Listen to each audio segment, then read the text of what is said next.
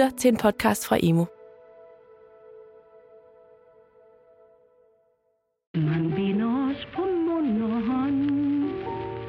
Den 9. april 1940 blev Danmark besat. Tidligere om morgenen, der hørte vi jo flystøj udenfor. Og så ser vi de her fly, der kommer over hustagen meget, meget lavt. Jeg var helt bange for, at de kunne tage skorstenen med, jo ikke? Altså, de var fløj meget lavt, og det kunne jeg jo ikke lide. Pludselig kunne man se tyske soldater i byerne og tyske køretøjer i landskaberne. Fra dag af blev danskernes hverdag forandret.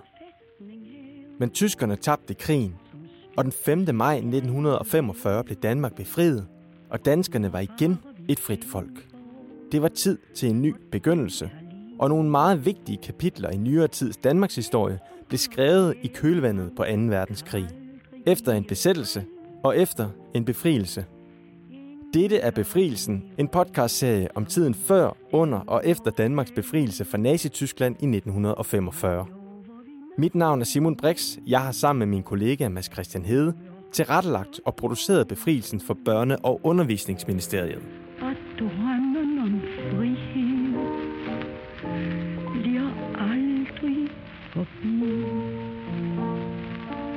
Dette er første episode i temaet modstand.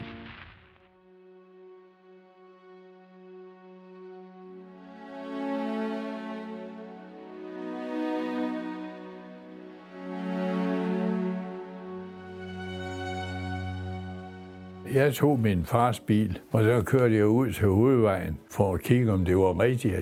Danske lastbiler, de kørte med tyske soldater nordpå. Og det var sgu rigtigt. Vi inviterede et par stykker af dem med hjem. Vi skulle lige høre, hvad de havde lavet.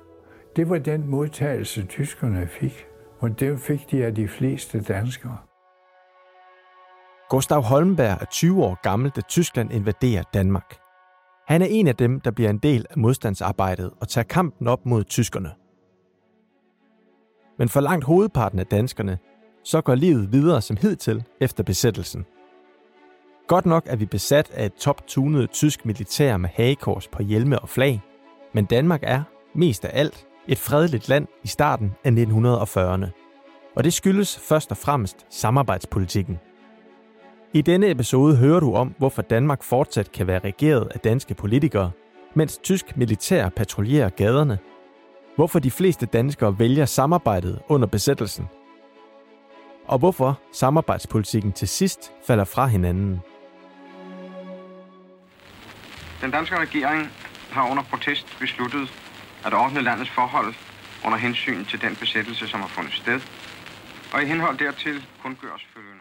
Samarbejdspolitikken er betegnelsen for det samarbejde, som opstår mellem Danmark og Tyskland, da vi bliver besat den 9. april 1940. I stedet for en egentlig besættelse, så bliver der tale om en såkaldt fredsbesættelse. Det betyder konkret, at Danmark kan fungere som hidtil med regering, militær, politi og domstole. Der er mange gode grunde til, at hovedparten af danskerne i de første år af besættelsen er glade for den model. Det fortæller Peter Birkelund, der er historiker hos Rigsarkivet. De danske politikers interesse i at indgå en aftale med tyskerne, det var, at man ville beskytte befolkningen mod krigens rædsler. Det kunne være, ligesom man havde set ud i udlandet, hvor tyskerne havde bombet store byer, og der var gået mange menneskeliv tabt. Så derfor måtte man altså indgå en aftale for at beskytte den danske befolkning. Statsminister Stauning udtaler i Rigsdagen. Den nuværende regering har ansvaret for den afgørelse, der blev truffet.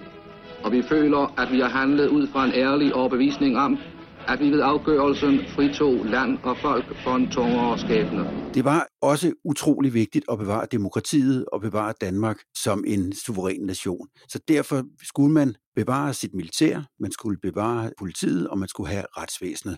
De danske myndigheder stiller sig altså beskyttende mellem befolkningen og besættelsesmagten.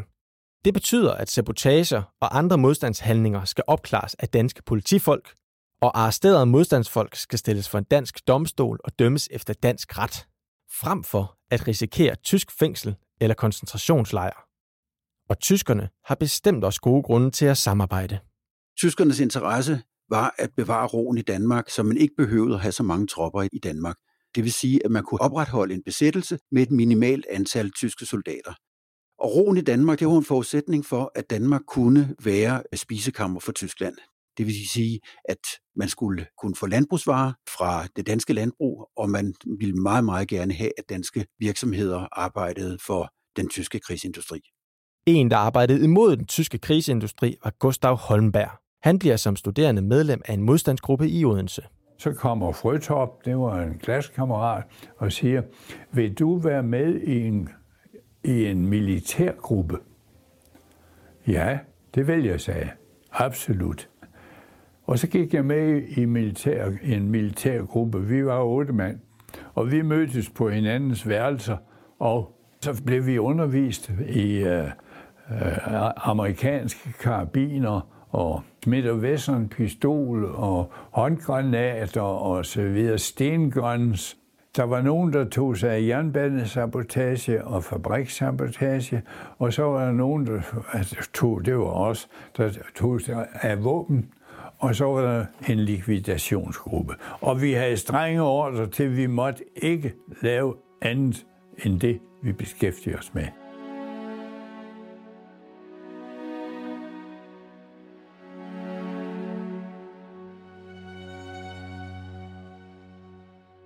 For den almindelige dansker betyder samarbejdspolitikken, at livet går videre, stort set som hidtil. Og det har de fleste det rigtig fint med. De mener, at det er det mest fornuftige ikke at kæmpe imod den tyske overmagt. Rigtig mange danskere, faktisk størsteparten af den danske befolkning, så samarbejdspolitikken som den eneste vej ud af det her. Samarbejdspolitikken sikrede jo, at Danmark kunne agere næsten som almindeligt. Det vil sige, at folk kunne gå på arbejde om morgenen, skolerne kørte, der var almindelig samhandel, og man kunne bevæge sig i gaderne uden fare for at blive skudt. Så samarbejdspolitikken fungerede faktisk. Det bevarede Danmark som et næsten almindeligt land. Godt nok var der tyske soldater i gaderne, og når man bevægede sig rundt i gaderne, så skulle man have hvide armbind på. Danmark kom til at se meget anderledes ud, men sådan ret beset, så fungerede det danske samfund næsten som almindeligt.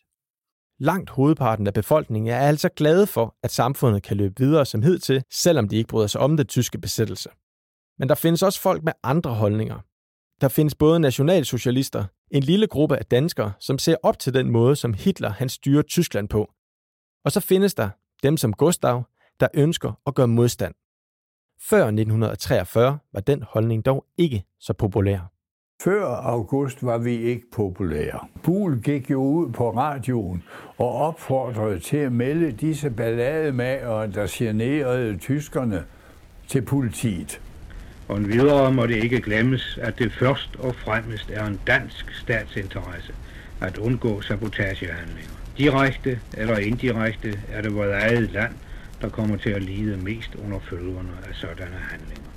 Den danske regering føler derfor et stort ansvar med hensyn til bekæmpelsen af sabotage og lignende forbrydelser. Det var holdningen, og store dele af den danske befolkning havde den holdning, vi skulle ikke lave noget, der generede dem, fordi de var jo fredelige, sådan da.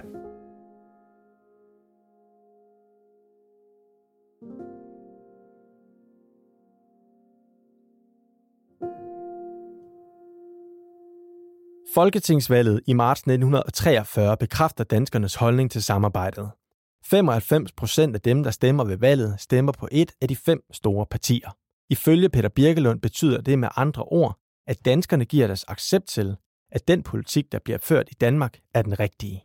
Der blev afholdt folketingsvalg i marts måned i 1943, og resultatet det var en overvældende tilslutning til de samarbejdende politiske partier. Og man kan tolke resultatet på mange måder, men som udgangspunkt var det en opbakning omkring demokratiet, og det var en opbakning omkring de samarbejdende partiers politik, altså samarbejdspolitikken.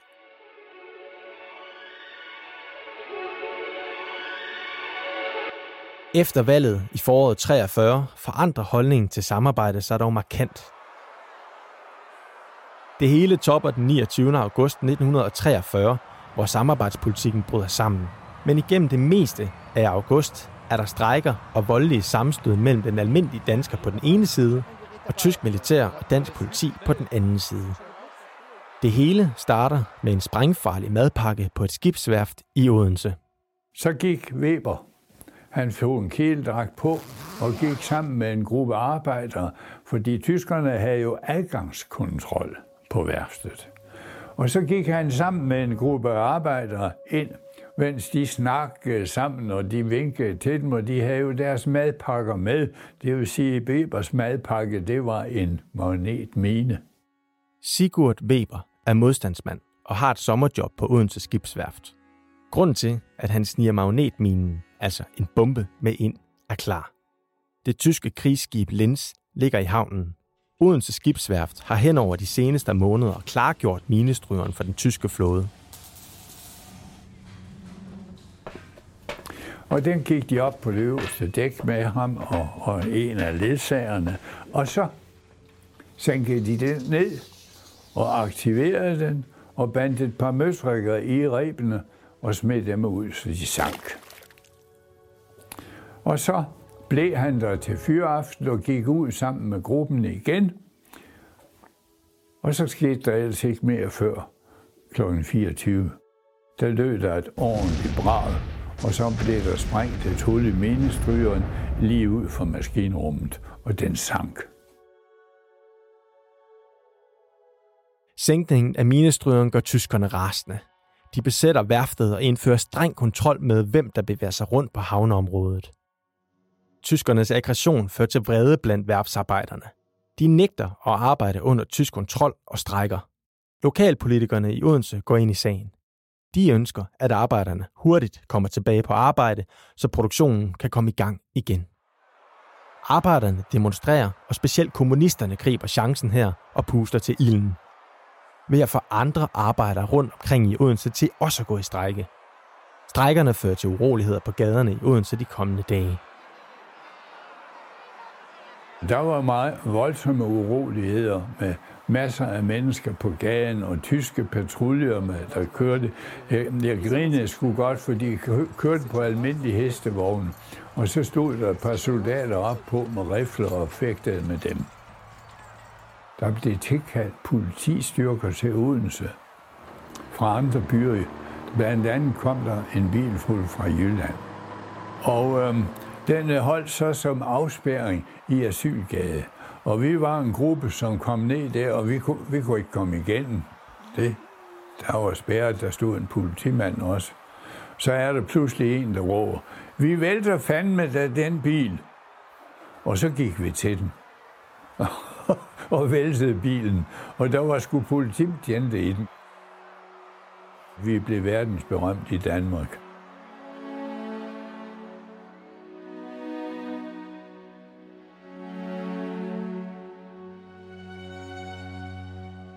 Ja, de strejkende bliver kendt i hele Danmark, for der bliver taget et ikonisk foto af scenen med den væltede politibil, som bliver trykt i landets aviser. Billedet af de vrede danskere, der gør oprør, bliver symbol på, at danskerne nu tør rejse sig mod tyskerne. Fra Odense spreder urolighederne sig til andre byer. For eksempel kommer det til voldsomme optøjer i Aalborg, da modstandsmanden Niels Erik Vangsted skal begraves. Der bliver kastet sten efter de tyske soldater, der reagerer ved at sætte panservogne ind. Demonstrationerne varer over et par dage, og det går helt galt, da tyske soldater begynder at skyde direkte ind i menneskemængden. Uroen koster flere menneskeliv. Tilbage i Odense falder strejken ud til arbejdernes fordel. Den der minestryger, den skulle jo repareres, fordi der var jo gået bud helt til von Ribbentrop og Hitler om, at minestrygeren var klar, symbolet på tysk-dansk samarbejde, så den skulle repareres. Så tyskerne, de gav sig, og så gik arbejderne, de gik i gang på værftet igen. Efter den tid var vi meget populære. Der kunne vi stole på folk. Optøjerne i august 43 sker kun 4-5 måneder efter folketingsvalget. Så hvordan går det fra en solid opbakning til samarbejdspolitikken og ordnede forhold i Danmark til stenkast og ulydighed mod tyskerne og dansk politi? For at finde svaret skal man kigge på begivenheder i både ind- og udland. For i løbet af 43 begynder nyhederne om tyske nederlag på slagmarkerne rundt omkring i verden og forandrer folkestemningen herhjemme. I Rusland bliver tyskerne slået tilbage af en stærk sovjetisk hær. I Nordafrika må Rommels ørkenhær overgive sig til Montgomerys kampvogne, og i Italien, som samarbejder med Tyskland, landsætter de allierede tropper og bevæger sig hurtigt nordpå i det italienske landskab. Dette gør, at mange danskere begynder at tro, at krigen snart slutter.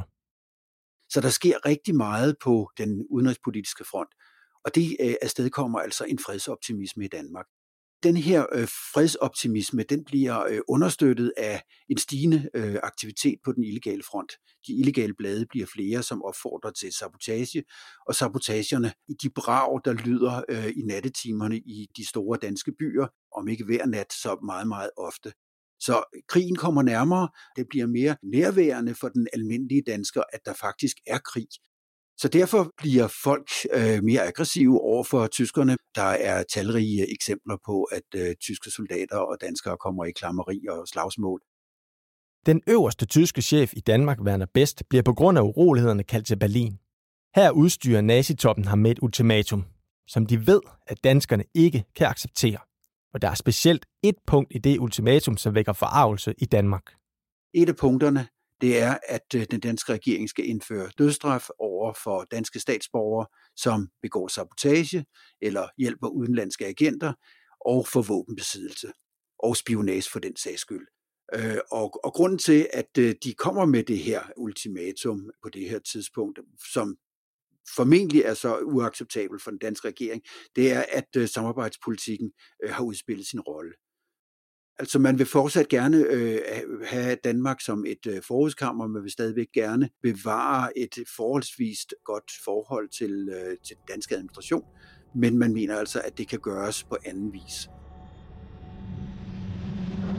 De danske politikere får kun få timer til at svare på tyskernes krav. De ender med den eneste mulige løsning og takke nej. Dermed bryder samarbejdspolitikken sammen, og herfra frygter de fleste politikere det værste, for ingen ved, hvad det præcis får af konsekvenser, at tyskerne overtager styringen af landet. Tyskerne indfører undtagelsestilstand i Danmark. Det tyske militær besætter danske kaserner, og det hemmelige tyske politi, Gestapo, begynder at patruljere gaderne. Samarbejdets sammenbrud betyder også, at den danske regering må gå af. Fra nu af bliver Danmark styret af et departementschefstyre. Det betyder faktisk, at det er tyskerne, som har den øverste magt, men at der stadig er en dansk administration, som får landet til at fungere. Undtagelsestilstanden varer indtil oktober, og herfra er Danmark forandret markant. Det kommer til at betyde meget for den almindelige dansker, at lige pludselig så er der altså udgangsforbud om aftenen, der er undtagelsestilstand, der er flere tyske soldater i gaderne, og som noget, som modstandsbevægelsen kommer til at observere, det er, at der kommer Gestapo-politifolk til Danmark, som skal overtage efterforskningen af illegale aktiviteter i Danmark. Det vil sige, at det danske politi holder stort set op med at efterforske modstandsbevægelsens aktiviteter. Frem mod krigens slutning bliver det løbende en mere voldelig og usikker tid. Allerede fra oktober 1943 begynder tyskerne at jage og deportere jøderne. Og i september 1944 bliver det danske politi arresteret. Og modstandsfolk bliver ikke længere bare fængslet, men også henrettet.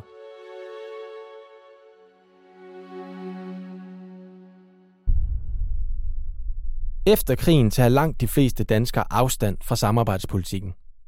Det ses også på Christiansborg, hvor politikerne i 1945 gør alt, hvad de kan for at benægte, at de havde bakket op om samarbejdet. Det er jo altid et problem, når man går i samarbejde med fjenden, og efter krigen, så var der rigtig mange af de politikere, som havde indgået i samarbejdsregeringen, som tog afstand fra den. I sommeren 1945, der var det ikke god latin at være på samarbejdets side. Der var det modstanden, der var det væsentlige, og der var rigtig mange danske politikere, som fornægtede, at de havde været med og prøvede at undskylde sig. Der var nogle få politikere, som stod ved deres ansvar. En af dem var Erik Scavenius, som fungerede som både udenrigsminister og statsminister under krigen. Han forsvarede flere gange efterfølgende sin opbakning til samarbejdspolitikken med den begrundelse, at Danmark ikke havde andre valg end at samarbejde.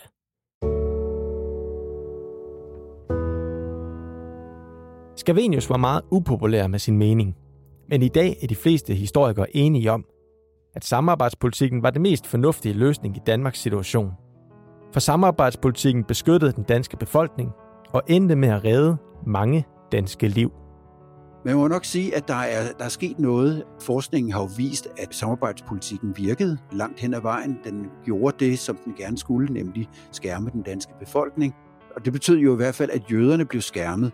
I andre tyskbesatte lande, så var de jo blevet deporteret.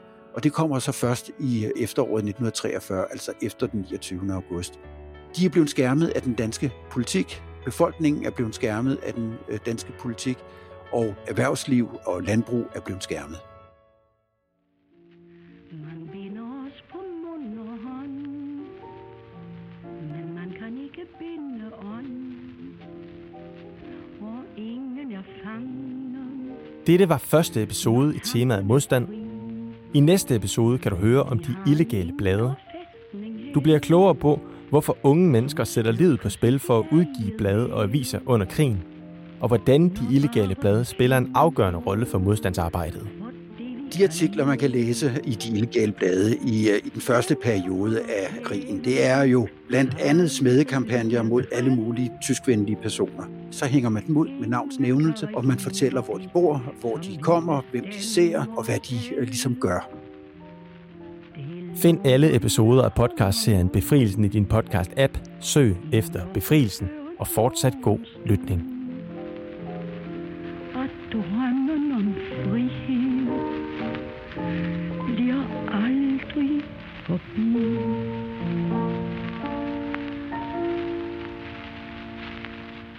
I denne episode er der brugt klip fra DR, Frihedsmuseet og fra Niels Svalebøs dokumentarfilm Jeg glemmer det aldrig, en modstandsmands erindringer.